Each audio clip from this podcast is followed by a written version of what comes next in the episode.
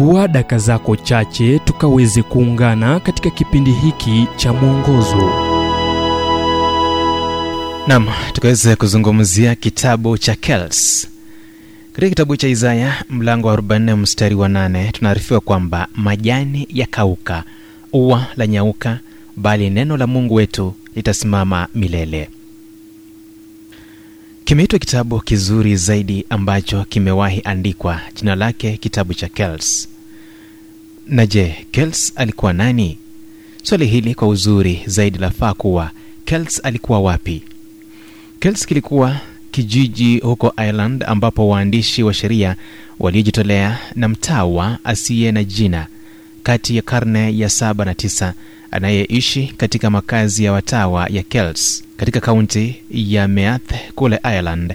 Kwa uangalifu walinakili kurasa za vitabu vinne vya kwanza vya agano jipya na kunadhifisha kurasa hizo kwa majumba ya ukumbusho mazuri zaidi ulimwenguni.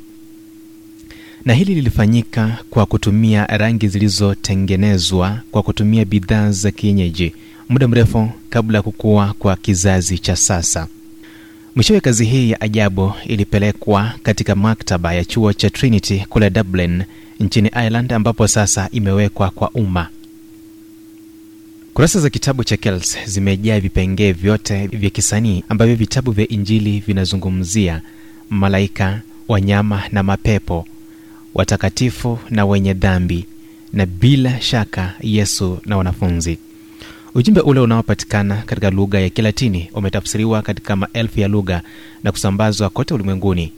Ni hadithi kuu ya upendo wa mungu kupitia mwanawe yesu kristo ambaye aliweka kando vazi lake la kifahari na kuwa mwanadamu halisi akitoa uhai wake ili sisi ambao tumetanga mbali na mungu turejee nyumbani tupate msamaha na urejesho.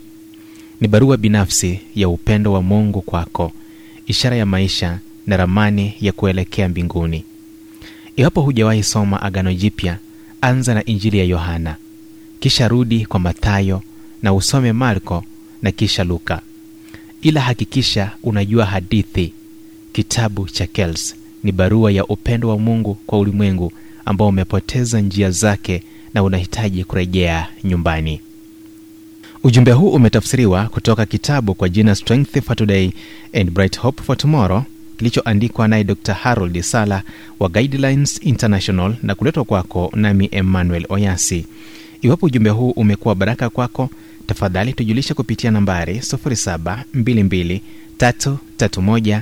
412 kumbuka ni 722 331 412